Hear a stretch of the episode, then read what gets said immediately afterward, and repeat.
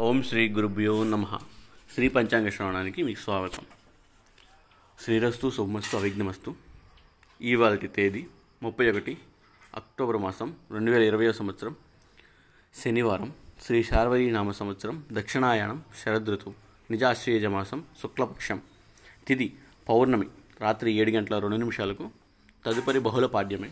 నక్షత్రం అశ్విని సాయంత్రం ఐదు గంటల యాభై ఒక్క నిమిషాలకు తదుపరి భరణి యోగం సిద్ధి తెల్లవారుజామున ఐదు గంటల ఎనిమిది నిమిషాలకు. తదుపరి వ్యతిపాతం కరణం భవ రాత్రి ఏడు ఏడు గంటల రెండు నిమిషాలకు.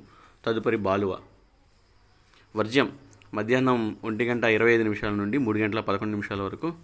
తెల్లవారుజామున నాలుగు గంటల ఇరవై తొమ్మిది నిమిషాల నుండి. దుర్ముహూర్తం ఉదయం ఆరు గంటల నుండి ఏడు గంటల ముప్పై రెండు నిమిషాల వరకు. అమృతకాలం ఉదయం తొమ్మిది గంటల యాభై రెండు నిమిషాల నుండి పదకొండు గంటల ముప్పై తొమ్మిది నిమిషాల వరకు. రాహుకాలం ఉదయం తొమ్మిది గంటల నుండి పది గంటల ముప్పై నిమిషాల వరకు. యమగండం మధ్యాహ్నం ఒంటి గంట ముప్పై నిమిషాల నుండి మూడు గంటల వరకు. సూర్యరాశి తొల. చంద్రరాశి మేషం. ఇవాళ సూర్యోదయం ఆరు గంటల ఒక్క నిమిషంకు సూర్యాస్తమయం ఐదు గంటల ఇరవై ఏడు నిమిషాలకు. నేటి విశేషం. ఇవాళ పౌర్ణమి. నేడు అశ్వీజ పౌర్ణమి. ఈ పౌర్ణమికే శరత్ పౌర్ణమి అని పేరుంది. ఇది అమ్మవారి ఆరాధనకు చాలా విశేషమైనది.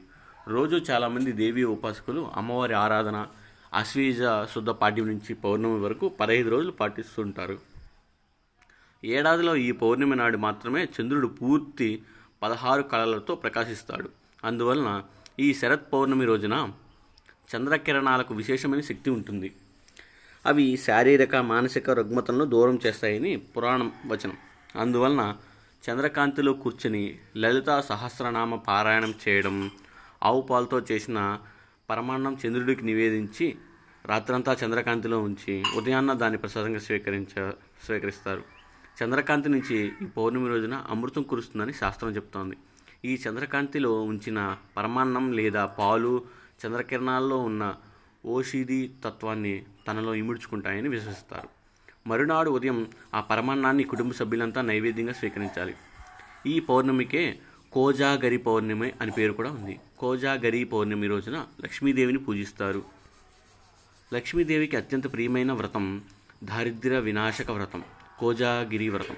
దారిద్ర్యం తొలగిపోయి లక్ష్మీదేవి ప్రసన్నం లభించే వ్రతాన్ని వివరించమని మహర్షులు వాలి వాలిఖిల్య మహర్షిని కోరగా వాలిఖిల్య కోజాగిరి వ్రతాన్ని వివరించినట్లు పురాణాల్లో ఆధారం ఉంది. శుభమస్తు. సమస్త లోకాశక్తినో భవంతు